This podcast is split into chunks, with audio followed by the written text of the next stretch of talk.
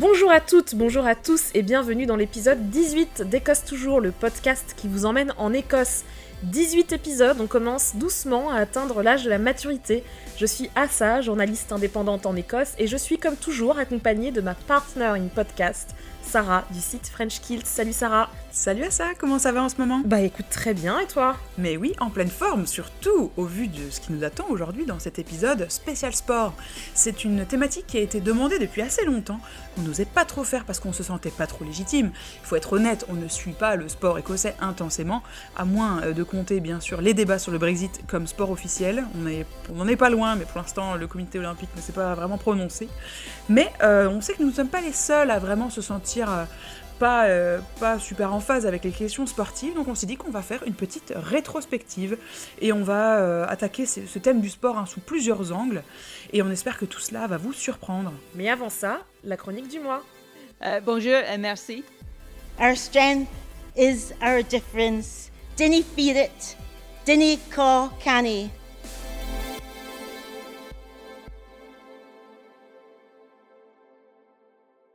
Ce mois-ci, ce sera une chronique d'autopromo éhontée. Dans quelques jours, mon premier livre sort aux éditions Nevikata et dans la très belle collection de l'âme des peuples. Vous l'avez peut-être déjà vu en librairie. Ce sont des petits livres de 96 pages avec des très très belles couvertures et en fait qui parlent de villes, de pays, de nations, de régions, même plusieurs régions ou ensemble, on va dire politiques et géographiques, comme par exemple la francophonie, euh, Europe, euh, Méditerranée par exemple, euh, la ville, je sais pas moi, de Nice par exemple. Il y a un livre exprès. Euh, il y a un très très bon livre sur l'Angleterre, sur les États-Unis que j'ai dévoré et que je vous conseille. Donc le mien s'appelle Écosse, Adrien et la licorne. Adrien comme le mur d'Adrien et la licorne comme l'animal national de l'Écosse. C'est un essai sur ce pays qui est devenu le mien et que j'aime tant il y a quelques années. Et vous y croiserez plusieurs lieux, plusieurs personnages. Il y a mes réflexions et analyses sur la politique écossaise, bien sûr, le Brexit, l'indépendance, mais aussi les questions de citoyenneté, de diversité. C'est un livre, je pense, optimiste. Si comme moi, vous avez foi dans les valeurs d'égalité, de solidarité, d'ouverture, mais si on veut vraiment avancer en tant que société, il faut également avoir le courage, la lucidité de regarder ce qui ne va pas, les inégalités, les problématiques de santé comme la consommation de drogue et la tragédie des overdoses qui touchent l'Écosse plus que tout autre pays européen, et tous les grands défis qui concernent l'humanité comme la crise climatique. L'Écosse en fait-elle vraiment assez? Je suis sûre que dans l'Écosse toujours on aura l'occasion de revenir sur ces questions euh, euh, d'environnement, notamment parce qu'à Glasgow l'année prochaine, ça devait être cette année normalement, mais avec le coronavirus, ça a été repoussé, mais il devait y avoir la, COP 26. Euh, j'ai eu le bonheur d'interviewer trois personnes extraordinaires. Les entretiens sont à la fin du livre. Il y a le grand historien Sir Tom Divine, la journaliste Dani Garavelli et la poétesse Nadine Aïcha Jassat. Pour vous le procurer, tournez-vous vers votre libraire indépendant. C'est très important en ce moment. Les librairies sont fermées en France, je sais, euh, à cause du confinement. Mais votre libraire indépendant, lui aussi, il peut faire du click and collect. Donc franchement, faites travailler votre commerçant euh, local. Après, si vous n'avez pas forcément quelqu'un vers qui vous tournez, euh, ça sera disponible sur Internet dans les grandes enseignes dont je ne citerai pas le nom ici. Donc, Adrien la licorne, ça coûte 9 euros pour un petit livre, mais il y a plein de trucs dedans. C'est un peu comme le Tardis dans Doctor Who. Euh, vous pouvez aussi l'avoir en version e-book qui est, euh, si je me souviens bien, à 6 euros. Ça sort euh, là dans quelques jours, donc voilà, stay tuned. Et c'est un concentré de réflexion sur l'Écosse qui, j'espère, vous encourageront à réfléchir vous aussi sur là où vous êtes, sur votre pays. Et donc, n'hésitez pas à acheter d'autres livres de la collection aussi et euh, à offrir ça pour Noël. Après tout, ça peut être un très très bon cadeau ou pour les anniversaires ou juste comme ça, parce qu'il ne faut pas forcément des occasions euh, particulières pour faire des, des, cadeaux. Tout à fait. Faites des surprises aux gens, mais je pense que ce petit livre va se retrouver sous beaucoup de sapins de Noël virtuels ou pas cette année. Euh, j'ai eu la chance de lire l'essai de, de Assa, Adrien et la licorne. Je l'ai trouvé excellent. C'était un plaisir à lire du début à la fin. Donc Assa, vraiment bravo à toi. la couverture je vous la décris en deux secondes. Vous avez des petites têtes de licorne euh, mélangées avec des jolis chardons. Tout ça euh, sur euh, une couleur vert foncé et violet qui est absolument magnifique. C'est très très élégant. Et j'aime, j'ai beaucoup aimé ce livre parce que tu as un regard critique et à la fois tu viens avec plein de réponses et beaucoup d'optimisme. Et on parle là de la vraie Écosse. On n'est pas dans les clichés un peu, un peu ennuyeux, fatigant, qu'on connaît déjà trop. Et tu viens nous nourrir avec vraiment plein plein d'aspects très surprenants sur la société écossaise. Donc si vous aimez déjà l'Écosse, eh bien il faut absolument que vous vous jetiez euh, dans, euh, vos, librairies pour, euh, pour le dévorer. Et vous n'avez plus que quelques jours à attendre maintenant. Écosse toujours. À défaut de faire énormément d'activités physiques en ce moment, on va pas se mentir, hein, on a eu envie de se plonger dans tout ce qui rend le sport écossais passionnant. Il y a évidemment beaucoup, beaucoup d'aspects euh, à creuser, n'est-ce pas ça? Tout à fait, l'Écosse et le sport, c'est une grande histoire d'amour, Tennis, football, rugby, golf, vélo, you name it. Prenez n'importe quel sport majeur et vous pouvez être sûr qu'il y a un Écossais qui s'en est mêlé de près ou de loin. On dit même que c'est en voyant des Highland Games, un événement multisport où il y a tout un tas d'activités comme par exemple le très célèbre lancer de tronc ou le tirer de corde, euh, que Pierre de Coubertin a été inspiré pour ranimer la flamme des Jeux olympiques. Et d'ailleurs, par curiosité, on vous a demandé euh, sur les réseaux sociaux qu'est-ce que ça vous évoquait, euh, le sport écossais. Et une grande euh, majorité d'entre vous nous ont parlé tout de suite de rugby, entre plein d'autres possibilités. Et c'est donc par cet aspect qu'on commence. Hmm, c'est le deuxième sport le plus populaire d'Écosse, le rugby. Pour vivre l'ambiance d'un match, rien de tel qu'un tour à Murrayfield à Édimbourg ambiance bon enfant assurée. Et euh, on nous a demandé comment faire pour acheter les tickets euh, pour le tournoi des Six Nations un peu moins cher, mais malheureusement, je crois qu'il n'y a pas vraiment de secret. Il faut s'y prendre en avance et dans tous les cas, c'est pas donné. Hein. C'est une très grande euh, compétition internationale, très très très prisée. Donc c'est vraiment pas donné. Mais une astuce qui peut être pas mal si vous êtes en Écosse fin août. Alors je sais pas comment ça se passe l'année prochaine. On ne sait pas comment on va en être euh, euh, au niveau du coronavirus. Mais moi, j'avais été voir un match Écosse-France, mais c'était un test match fin août.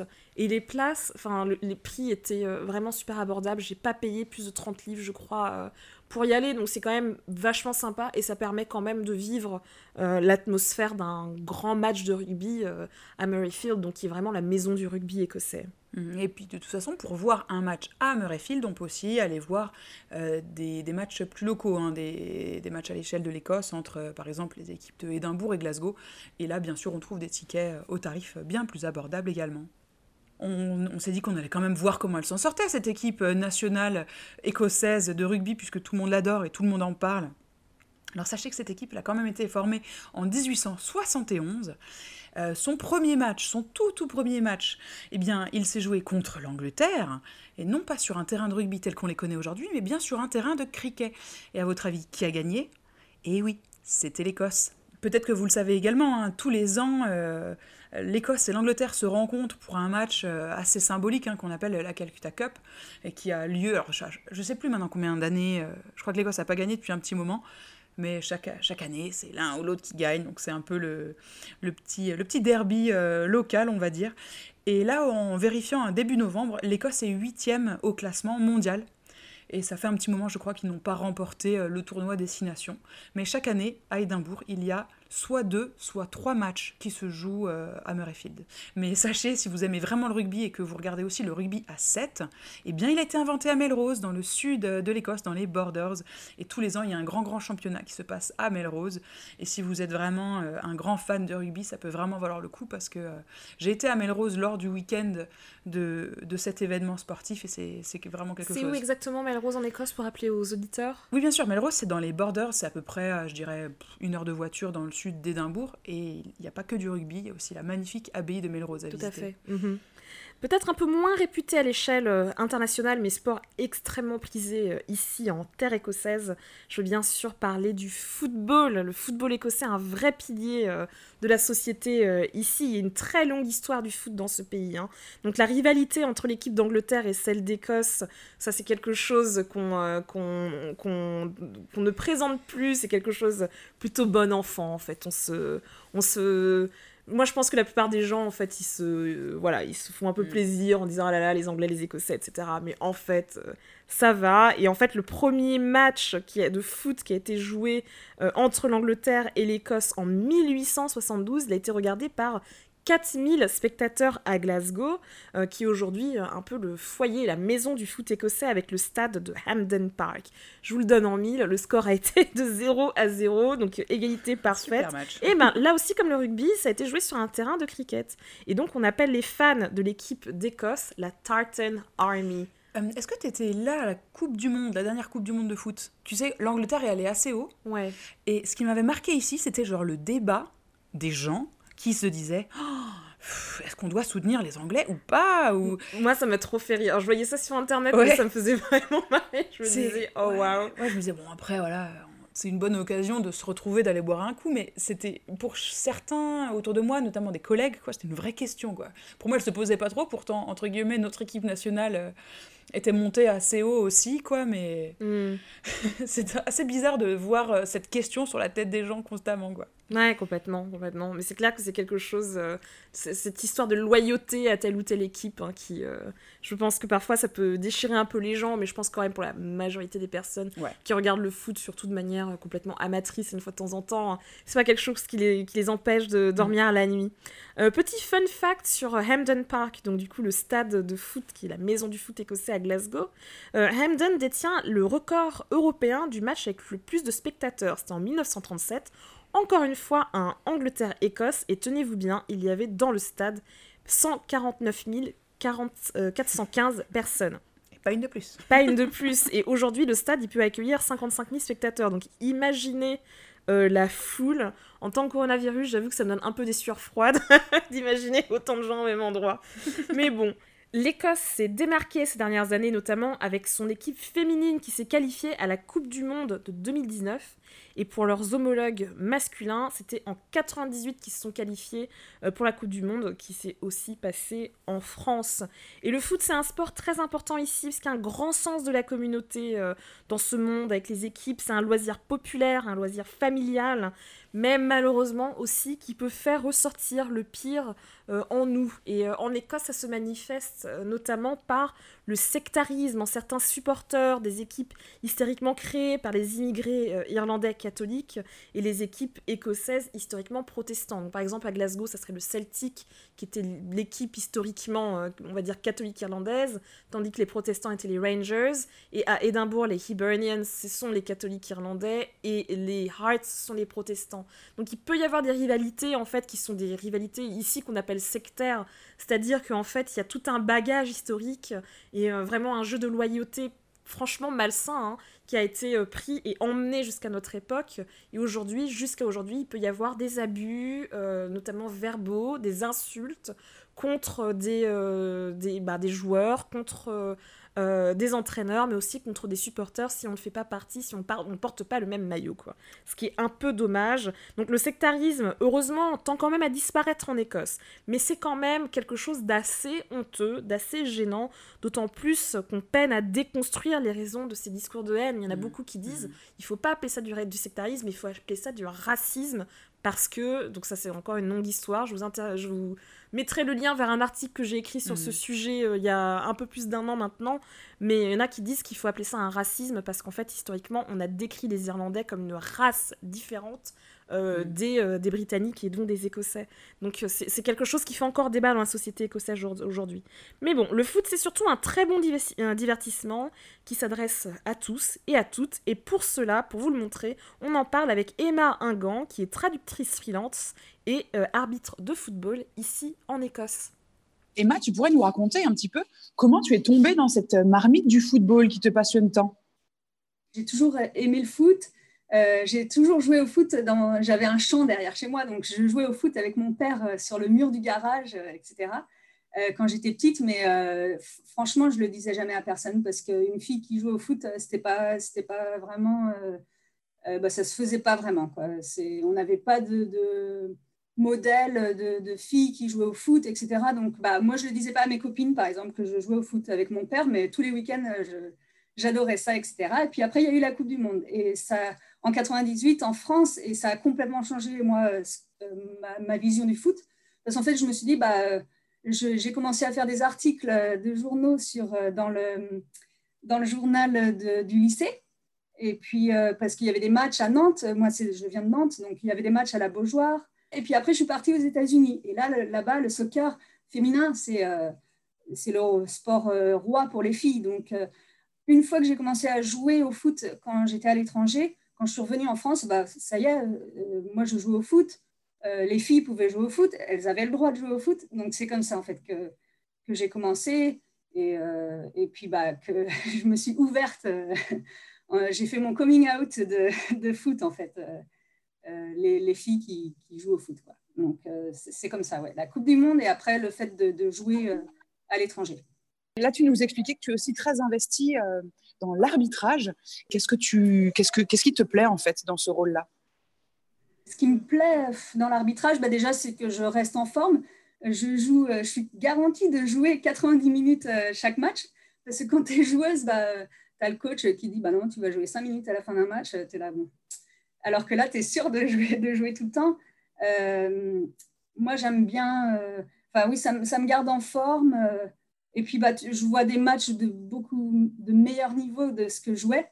Parce que moi, je jouais en deuxième division, donc féminine, donc c'était pas, pas du haut niveau. Alors que maintenant, si j'arbitre en première ligue féminine, bah, c'est des, des, filles qui sont internationales enfin, c'est du super niveau, quoi. Donc, euh, ça me, moi, c'est génial de voir, de voir la progression aussi des, filles. Tu vois, sur 10 ans, j'ai vu, des filles qui, qui, étaient, qui jouaient chez les moins de 17 ans, puis maintenant qui sont euh, euh, en équipe nationale féminine. Enfin, c'est génial. Moi, je trouve, je trouve ça cool de voir ça. Tu as un rapport avec les joueuses aussi, avec les joueurs aussi, les, garçons, qui est, qui, est, différent.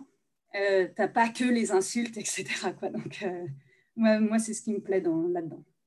Tu parlais tout à l'heure du fait que, euh, effectivement, quand tu étais plus jeune, tu ne parlais pas du fait que tu jouais euh, au foot euh, à tes amies filles. Et moi, j'ai remarqué ces dernières années en Écosse que le football féminin euh, même si j'aime pas trop utiliser ce terme, parce qu'on parle pas de football masculin, on parle toujours du football féminin, comme si ce n'était pas euh, normal, entre guillemets. Mais moi, j'ai envie de recentrer un petit peu le débat sur le football joué par les femmes, et j'ai l'impression qu'il a eu un énorme profil en Écosse euh, ces dernières années. On a beaucoup plus parlé, on a vachement plus mis les joueuses en avant. Est-ce que toi, tu peux nous en parler, et en fait, de pourquoi ça a explosé comme ça en termes de visibilité dans ce pays? Euh, oui, bah, en fait, euh, rien que de se qualifier pour un tournoi majeur, c'est ce qui a complètement changé. Parce qu'avant, euh, tu joues les qualifications, bah, bon, il y a 500 personnes qui sont au stade, ça, attire, tu vois, des gens qui jouent. Quoi. Les, filles qui jouent, elles viennent au stade pour voir leur modèle aussi, pour voir des filles sur lesquelles elles prennent exemple. mais ça attire personne d'autre, quoi. C'était ça. Et euh, d'un coup, euh, l'Écosse s'est qualifiée. Euh, en fait, elle a une histoire aussi de, typiquement écossaise, c'est de ne pas se qualifier pour des tournois et surtout de se faire d'avoir le cœur brisé sur des matchs, par exemple des, barrages. Elles sont tout près, tout près. Les garçons, c'est pareil. Ils sont vraiment très proches de se qualifier. Et puis, bah, évidemment, ça ne marche pas. Il y a un penalty, elle, elle, met un poteau. Enfin, c'est vraiment typiquement écossais, ça. C'est de, elles, se, battent, mais elles perdent. Donc euh, là, il y a eu le déclic. En 2017, à l'Euro 2017, euh, elles se sont qualifiées pour les Pays-Bas. Et euh, d'un coup, en fait, tu as tout le pays qui s'est dit, bah attends, en fait, on sait jouer au foot. surtout, en fait, le fait que les garçons se sont, ne se sont pas qualifiés pour quoi que ce soit depuis 1998, depuis la Coupe du Monde 98. Ça date, hein. C'est ça, en fait. Donc, du coup, bah, ils se sont... le pays s'est dit Ah, mais euh, en fait, on, sait jouer au foot en Écosse. Donc, euh, euh, l'Euro 2017 a ouvert les yeux, en fait. Et c'est pour ça que, que, le pays s'est découvert, en fait, une passion pour le, football joué par les filles. et puis après, elles se sont encore qualifiées pour la Coupe du Monde 2019 en France. donc, et puis en plus, elles ont, fait un super parcours. Euh, et puis après, bon, bah, elles sont retournées dans leur revers, euh, leur travers euh, écossais, c'est-à-dire perdre bêtement. contre là, il y a eu trois matchs de phase de groupe. Et le dernier match, en fait, elles devaient, elles devaient gagner. Elles gagnaient 3-0, puis elles ont fait 3-3, et puis elles ne se sont pas qualifiées pour, pour la suite du tournoi. Donc, c'était c'est des choses comme ça. Mais, mais voilà pourquoi le, pays s'est pris pour le football féminin, c'est parce qu'elles se sont qualifiées, en fait, parce que euh, bah, ont donné de l'espoir au, pays, quoi, en, se disant ah, on sait jouer au foot. Quoi. Donc, on va revenir sur cette notion de, spécialité écossaise qui est d'arriver si près du but et d'échouer. Effectivement, j'ai l'impression qu'il y a un truc dans, l'air de ce pays. Enfin, c'est vraiment un genre de romantisme de, du perdant euh, qui a le cœur brisé. Mais qu'est-ce que j'espère qu'il y a autre chose quand même qui rend le football euh, écossais si spécial et si important dans ce pays plutôt que le traumatisme euh, partagé de la défaite? À vrai dire, je ne sais pas trop parce que c'est, bah, moi, je, suis arrivée dans le pays en 2007, donc je n'ai pas non plus toute l'histoire du football écossais. Franchement, je ne suivais pas vraiment le foot écossais avant d'atterrir ici. mais bon, il y, a une histoire. Je veux dire, euh, l'Écosse, avant, c'était quelque chose. quoi. C'était en 78, ils ont, ils ont fait des, gros exploits en Coupe du Monde. Enfin, ils étaient craints. Quoi. Enfin, les, autres équipes les craignaient. quoi. C'était l'Écosse. quoi. C'était les tacles euh, à l'écossaise, quoi, les tacles aux genoux, etc. Enfin, c'était du, du, vrai foot. quoi. C'est ça. Et c'est ça, comme tu parles du romantisme du football, bah, c'est exactement ça, en fait. C'est le foot à l'ancienne. Et, euh, et, ça, c'est ce qu'on n'a plus en fait. À vrai dire, il joue, je pense qu'il joue encore toujours comme ça, mais le foot, il a tellement changé que tu peux plus jouer. Tu peux plus jouer juste avec les tripes en fait. Il faut, il faut euh, une discipline tactique, euh, technique, etc. Et puis, bah, je pense que l'Écosse, bah, depuis, ça fait 20, 22 ans quoi, que n'ont plus ça, quoi. Ils n'arrivent plus à se qualifier. Après, tu as des, sursauts. Euh, par exemple, il y a un match contre l'Angleterre, bah là, euh, la technique, etc., ça ne rentre plus du tout en, compte. Euh, c'est avec le cœur qui joue. C'est ça, en fait, je pense que l'Écosse joue avec le cœur. Et c'est ça qui, qui, nous donne envie de, les regarder.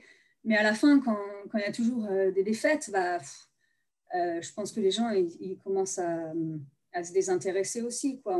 Ça se voyait même avant, avant bah, la crise du corona, etc.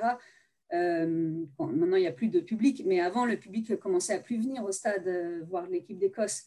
Euh, il y avait peut-être 20 000 personnes pour aller les voir, alors que d'habitude, le stade était plein à craquer, etc. Donc, bon, je pense que le foot écossais, c'est pas trop adapté au foot moderne, mais qu'il y a toujours cette envie, forcément, c'est ton pays, forcément, tu vas, tu, tu vas le, le, soutenir. Donc, c'est ton pays, et quand tu arrives si près de de te qualifier pour euh, une compétition, et ben, tu as envie de les soutenir. Mais euh, à la fin, franchement, à la fin, l'Écosse perd toujours. Toujours. Qu'est-ce que c'est que toutes ces histoires autour du prochain euro et où en est l'Écosse? Alors, euh, donc l'euro, ça, ça a commencé, les qualifications ont commencé il y a hyper longtemps parce que bah, ça a été suspendu à cause du coronavirus l'Écosse devait jouer un match de barrage, contre Israël au mois de mars. Et en fait, c'était des demi, ça, a changé, le format de qualification a changé. Donc, ils, se sont, ils avaient une demi-finale, des barrages, demi-finale de barrage, et après une finale de barrage s'ils se qualifiaient. Euh, donc, ça a été reporté, le match du mois de mars a été reporté là au mois d'octobre.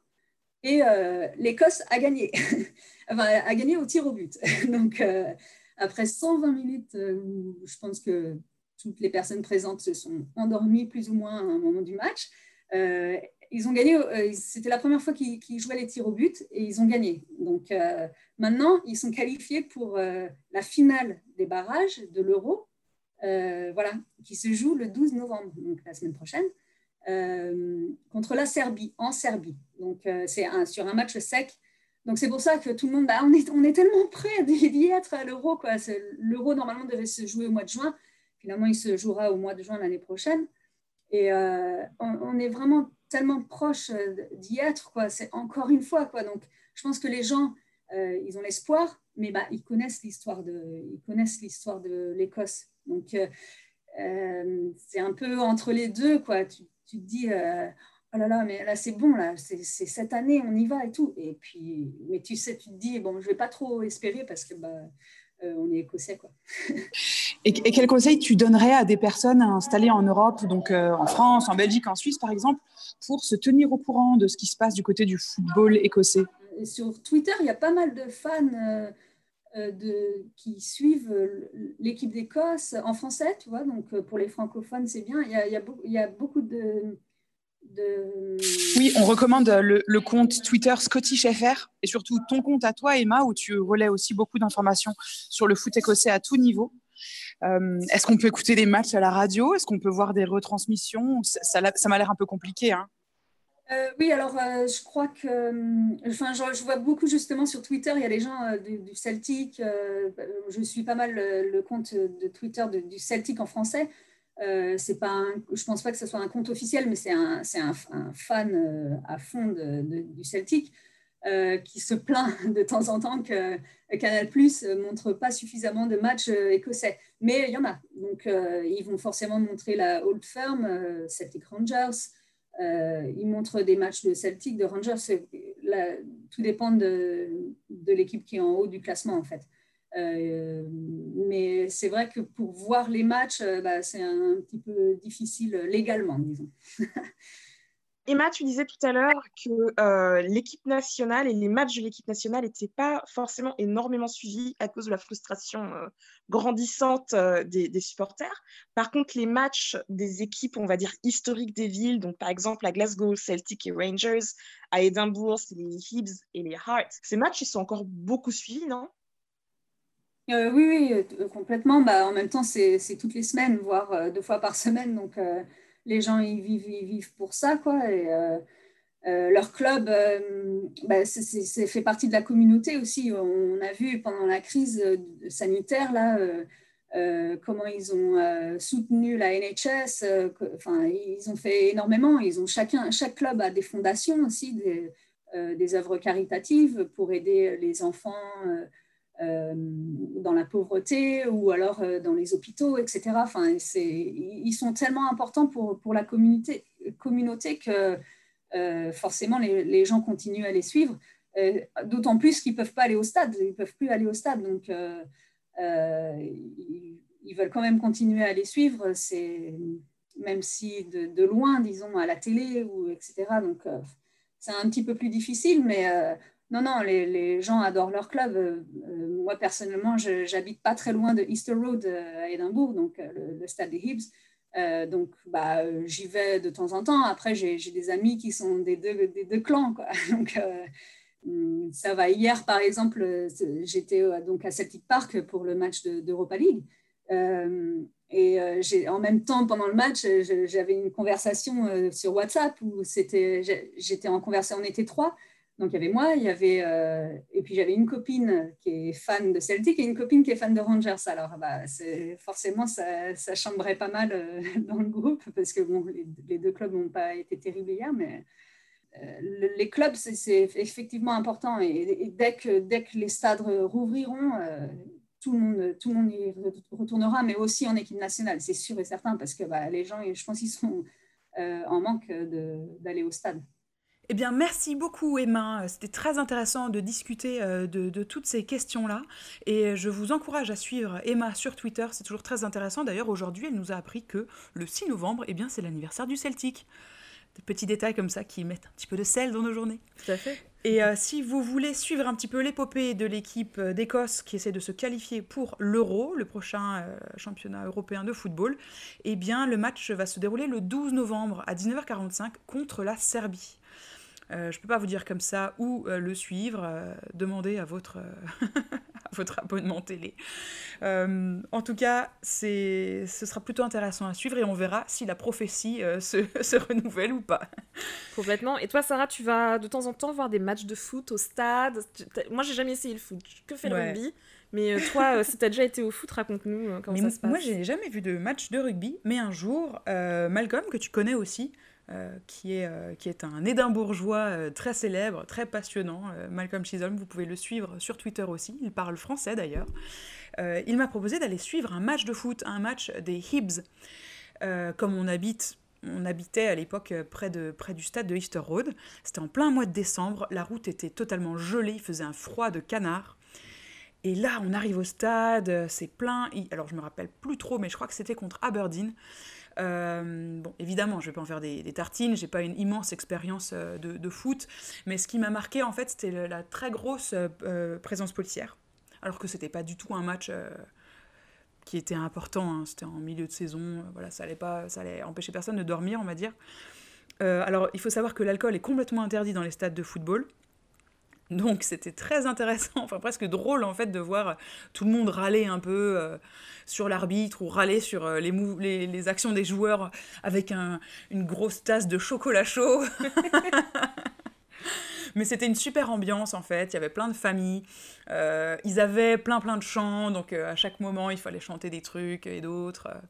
Et honnêtement, je pense qu'il faisait moins 15 degrés, mais on l'a pas trop senti parce que pendant le match, il y avait vraiment une, une, très très bonne ambiance. Et je suis incapable de vous donner le score de ce match. Comme quoi, c'était le côté sportif qui n'était pas le plus important. C'est vraiment pour l'expérience. Moi, je, je, encore une fois, j'ai jamais été voir euh, de match de foot, mais je me dis que voilà, ça fait partie de ma bucket list écossaise hein, d'aller voir euh, l'équipe nationale ou euh, des équipes euh, locales, du football amateur d'ailleurs.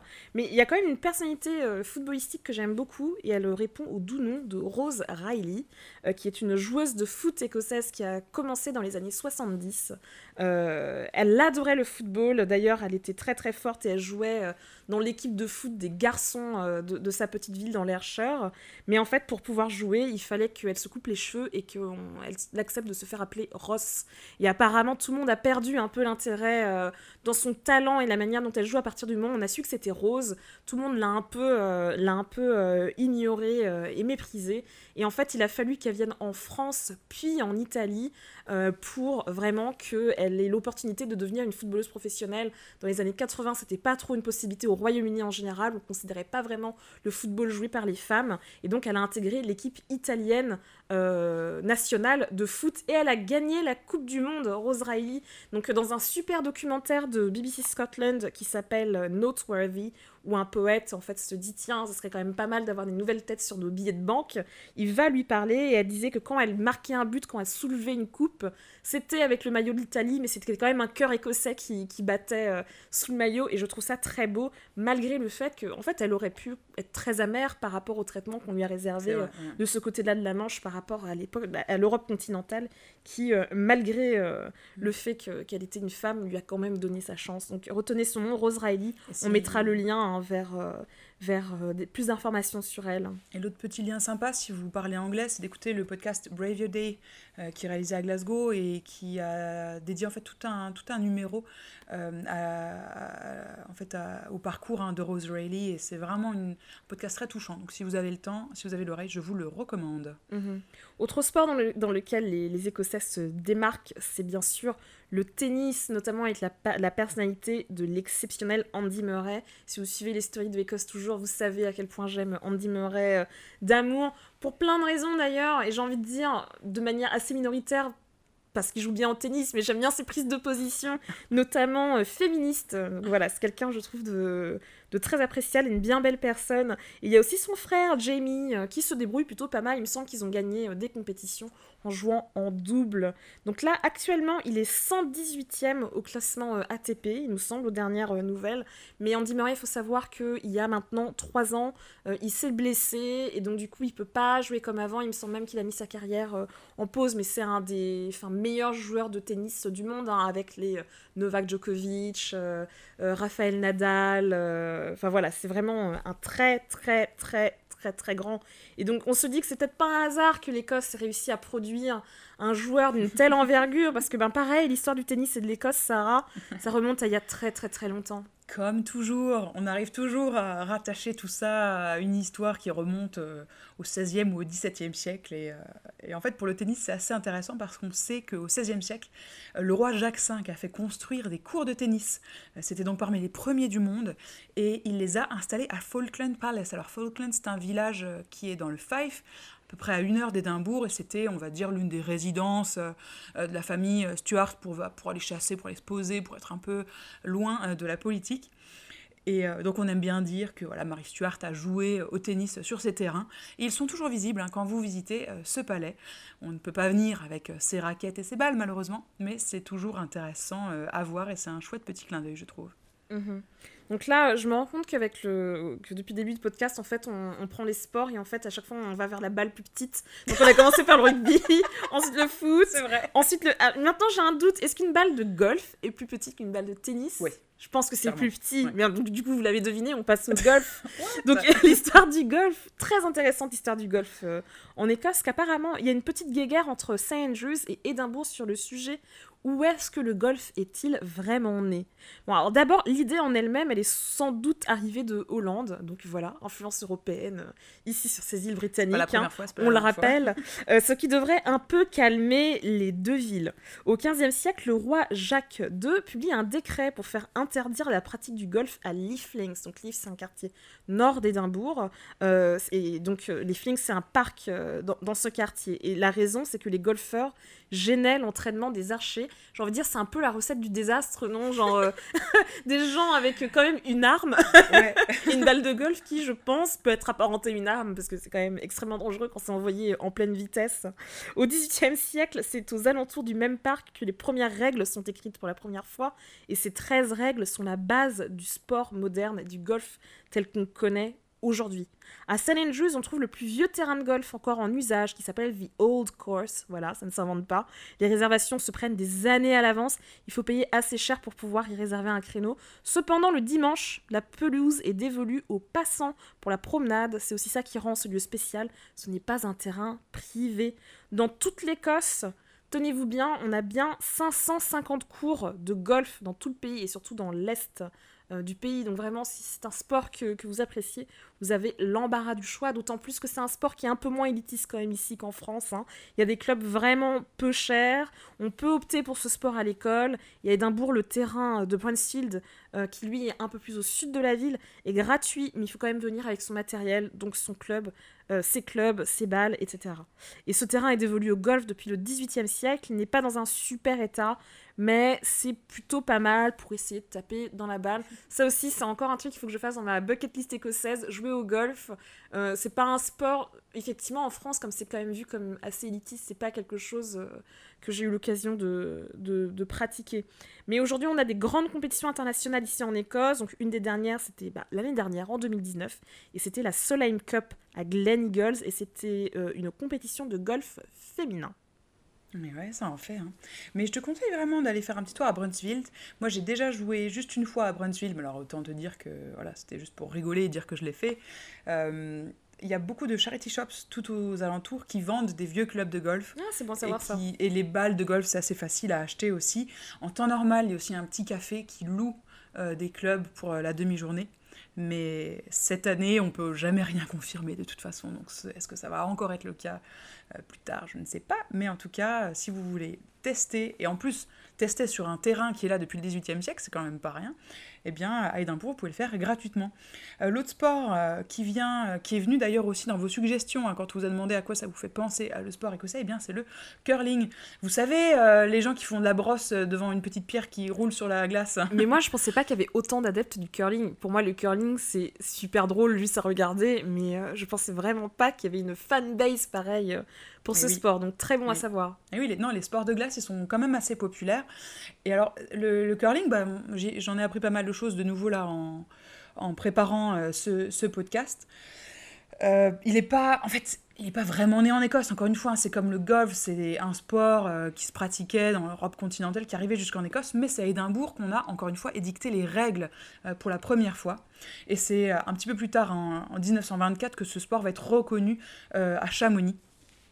Pour, pour, pour, les Jeux d'hiver, il me semble ce qui est intéressant, cela dit, c'est que toutes les pierres de curling qui sont utilisées en compétition internationale, elles viennent toutes d'un micro-îlot qui s'appelle Isla Craig, qui se trouve dans le sud de l'Écosse. Quand vous faites la route entre Glasgow et, euh, et euh, Stranraer, quand vous allez prendre le ferry pour aller en Irlande, il y a un petit îlot euh, volcanique là qui sort.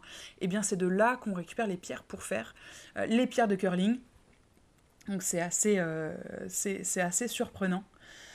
Et euh, il y a aussi pas mal de, communes en fait en Écosse où on voit des étangs euh, dans le centre-ville, des, villages qui ont grandi au 19e notamment, où on avait des étangs qui gelaient en hiver et où on jouait en au curling à l'extérieur.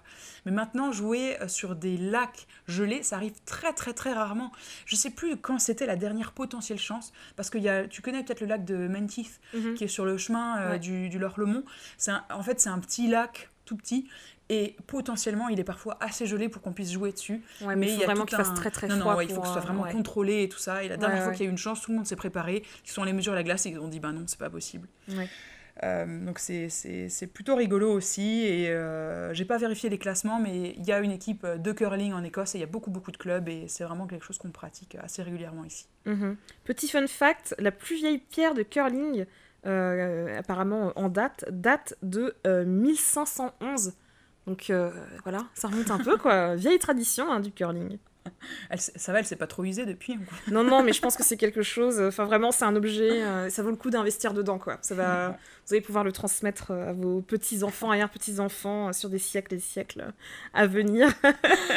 et là, pour, pour la fin, on vous a préparé un petit mash-up en fait de plein d'autres sports. Et d'ailleurs, je viens, je viens de réaliser qu'on n'a même pas listé le shinty, donc on va pouvoir en parler aussi. Ah mais oui, mais le shinty. Moi, c'est que j'ai découvert le shinty avec les gens justement sur Instagram qui disaient, bah le shinty, absolument. Et je me disais, mais quel est ce sport en fait? C'est quoi le shinty?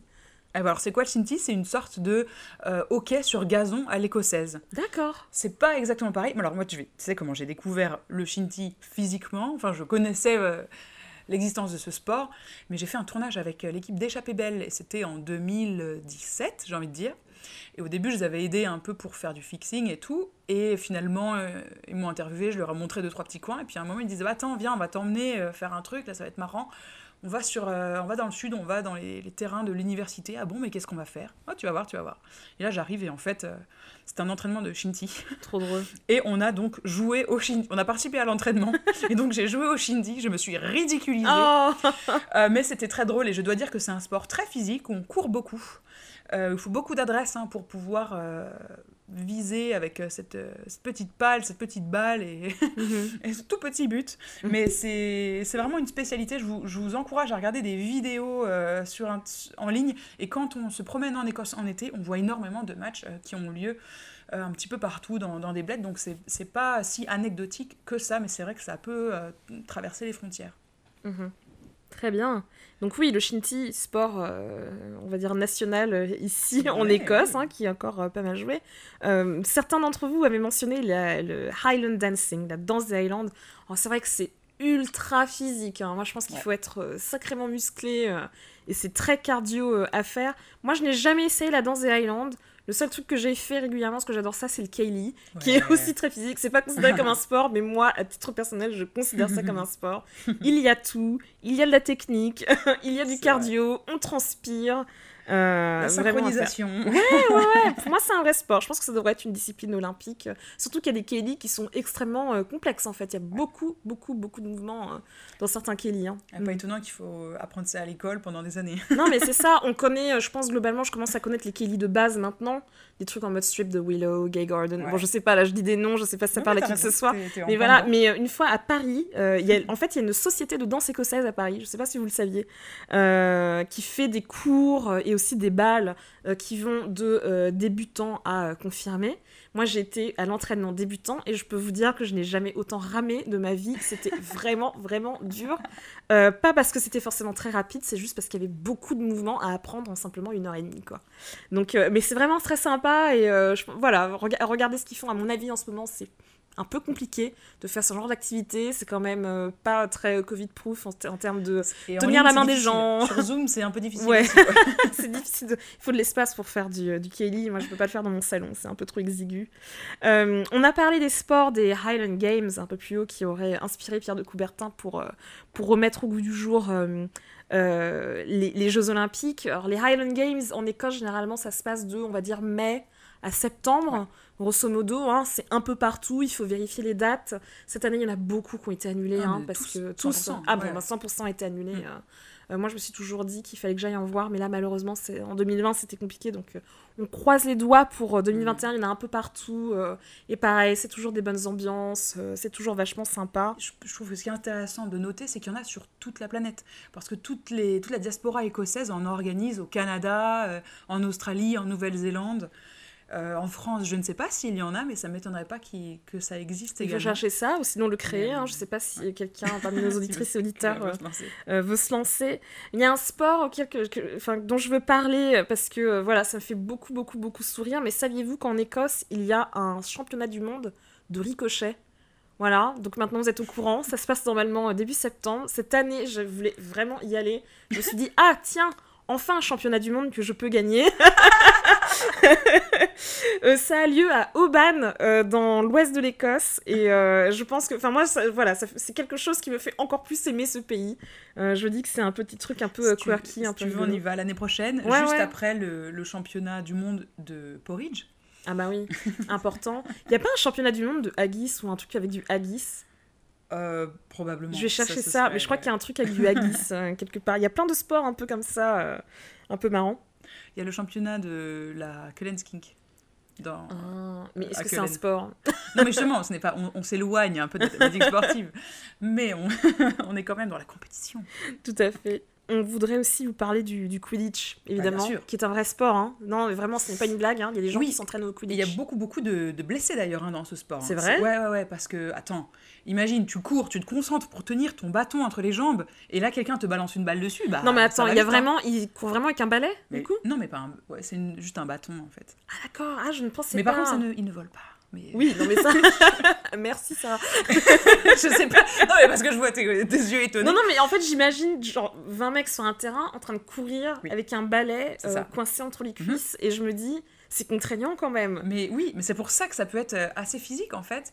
Et mais ça passe surtout par le réseau universitaire. Donc c'est souvent dans les facs britanniques qu'il y a une équipe. Et à, à Édimbourg, on peut le voir euh, dans les Meadows. Hein. Il y a une équipe qui s'entraîne de temps en temps dans les Meadows. Euh, ouais, regardez des vidéos, c'est assez impressionnant. Les règles ont été un peu changées, mais moi ce que j'adore, c'est que en fait, il y a un joueur qui est le vif d'or. J'avais demandé comment ça se passe pour le vif d'or. c'est hyper malin. D'accord. Euh, Waouh. Cela dit, maintenant, ça pourrait être un drone en fait. Hein. Quelqu'un pourrait piloter le vif d'or. Euh, ça pourrait être un mini drone. Ça pourrait complètement marcher. À voir. Moi, je proposerais cette, cette réforme au, à la Fédération internationale du Quidditch, le FIC. Comme chacun sait.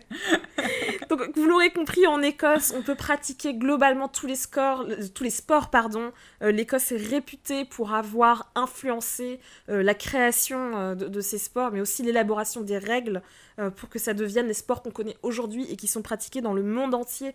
Et pour tous ceux qui aiment les activités physiques en général, vous savez aussi que c'est un pays privilégié pour faire tout un tas de choses, que ça soit de l'escalade, que même il y a du ski, on peut skier en Écosse, c'est peut-être un peu plus compliqué qu'en France, notamment dans les Alpes. Voilà, on a des belles stations de ski euh, ah, en France, en Suisse, etc. C'est différent, mais c'est possible. On peut même skier en ville, figurez-vous. Hein. Il y a une piste de, de, ski sur un truc artificiel, hein, mais à vraiment le vouloir, cela dit. Mais... Ça c'est sûr, mais on peut prendre des cours à longueur d'année, même en été. Donc c'est assez, assez dingue. Moi qui n'ai jamais skié, peut-être que c'est ah bah, quelque chose qui pourrait, que je pourrais essayer. On veut le reportage. Tout à fait. Tout ce qui est euh, les, les, sports en eau vive aussi. Hein. Donc bon, la nage en eau vive, évidemment.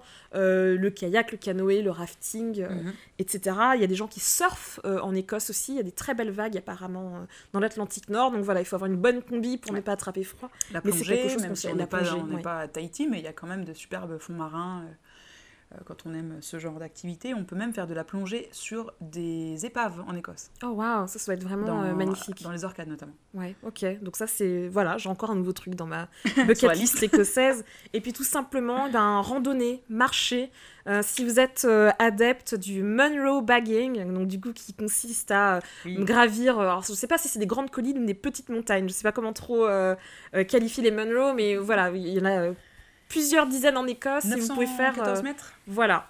Et, tout à fait. Donc c'est un, un, peu haut quand même, un peu physique, mais vous pouvez faire la collection des, des Monrose euh, à gravir euh, en Écosse. Nous qui ne sommes pas confinés ici, en tout cas, ça peut être bien de prendre l'air de cette manière-là. Toi, Sarah, quel... est-ce que tu as bagué des Monroe Non, j'en ai encore zéro à ma collection. Mais j'ai fait des, des, des sous-Monroe. Le, truc en dessous, ça s'appelle le, Corbin ou le Marilyn, selon mm. d'autres, avec d'autres altitudes. Mais ouais, on va s'y mettre à ça en 2021. Tout à fait. Résolution pour, euh, pour l'année prochaine. Devinette sonore, devinette sonore, où est-ce qu'on en est? Comme dans chaque épisode, nous vous passons un petit son. Euh, voilà, il faut deviner euh, qu'est-ce que c'est, où est-ce que ça a été enregistré, et nous envoyer les réponses. On vous la repasse rapidement. Ah, brilliant. As if things aren't confusing enough, you've got to bring orange into it. Great. Right, okay, as far as I'm concerned, a Jaffa cake is a biscuit. No doubt I'll have a legal team on me for that. Guys, we're trying to stop the COVID on the rise. We're asking you to shut for 16 days. And I know people are going to be absolutely furious at me. me, myself, I'm desperate for a big plate of pasta and a bottle of red wine. I can't go either. And everybody will say I'm making the wrong decisions, and people will say I'm doing the right thing. I don't know if I'm doing right or wrong. I'm doing my best. I hope you all have a safe weekend. Look after each other. Make sure you stick to the rules and download the app. My fucking clicky pen. I like Jaffa cakes, Nicola. Frank, get the door. Get me Jaffa cakes and a cup of tea. Est-ce que vous avez reconnu cette voix? Est-ce que vous avez reconnu cet accent? C'est bien Janie Godley, la comédienne originaire de Glasgow et que nous, on adore. Elle fait des faux doublages des conférences de presse quotidiennes de la première ministre Nicola Sturgeon sur le coronavirus. Donc essentiellement, c'est le même message euh, que celui de Nicola Sturgeon, mais imaginez la première ministre, elle aussi une glasvégienne d'ailleurs, avec un accent encore plus marqué et surtout avec la langue bien pendue. Donc c'est très très drôle et ça retrouvé partout sur les réseaux sociaux. Puisque maintenant vous avez chauffé les oreilles correctement, c'est l'heure de la nouvelle devinette sonore. Vous allez entendre un extrait sonore, à vous de nous dire de quoi il s'agit. Et on attend vos réponses sur les réseaux sociaux, euh, que ce soit Twitter, Instagram ou notre page Facebook. Et vous pouvez aussi nous envoyer un email euh, sur ecostoujours.podcast at gmail.com. C'est parti. you've all heard of Andy Murray, uh, probably even know Jamie Murray. But nobody knows me, Duncan Murray. Well, people often ask me why I don't speak about Duncan in the media, and then they meet him and they understand why. Et voilà, c'est déjà la fin de cet épisode d'Écosse Toujours. On espère que vous l'avez aimé, que vous avez appris plein de choses et que vous êtes motivé pour vous bouger chez vous ou en extérieur, bien sûr, tout en gardant une bonne distance. Alors comme toujours, euh, vous pouvez nous retrouver sur Twitter, Instagram et Facebook, il suffit de taper Écosse Toujours, et vous pouvez nous retrouver sur SoundCloud où tous nos épisodes euh, sont disponibles. Euh, c'est une application de podcast hein, que, vous, que vous connaissez sans doute. Vous pouvez aussi nous entendre chez nos amis d'Allo la planète, qui est une web radio très célèbre dans le monde francophone. sachez également qu'on a notre propre site internet écossetoujours.com. Et si vous aimez notre travail et que vous voulez nous aider vraiment, parlez de nous sur Internet à vos amis, à vos amants et même à vos ennemis. Euh, vraiment, ça, nous permettrait de faire la différence. Hein. On commence à bien grandir. On s'approche bientôt des deux ans du podcast et on a plus que jamais euh, besoin de vos recommandations. Euh, si vous voulez même d'ailleurs nous aider financièrement, parce qu'il faut savoir que ce podcast est entièrement financé euh, par nous-mêmes pour le matériel, euh, tous les abonnements dont nous avons besoin et bien sûr notre temps. vous pouvez le faire sur notre site internet. Hein. on a une petite cagnotte où les gens peuvent laisser quelques, quelques petits euros, même si c'est un tout petit peu, vraiment, ça nous aide à garder le moral aussi pour la suite. Tout à fait. Prenez soin de vous. On se retrouve dans un mois pour un nouvel épisode. À bientôt. Merci à vous.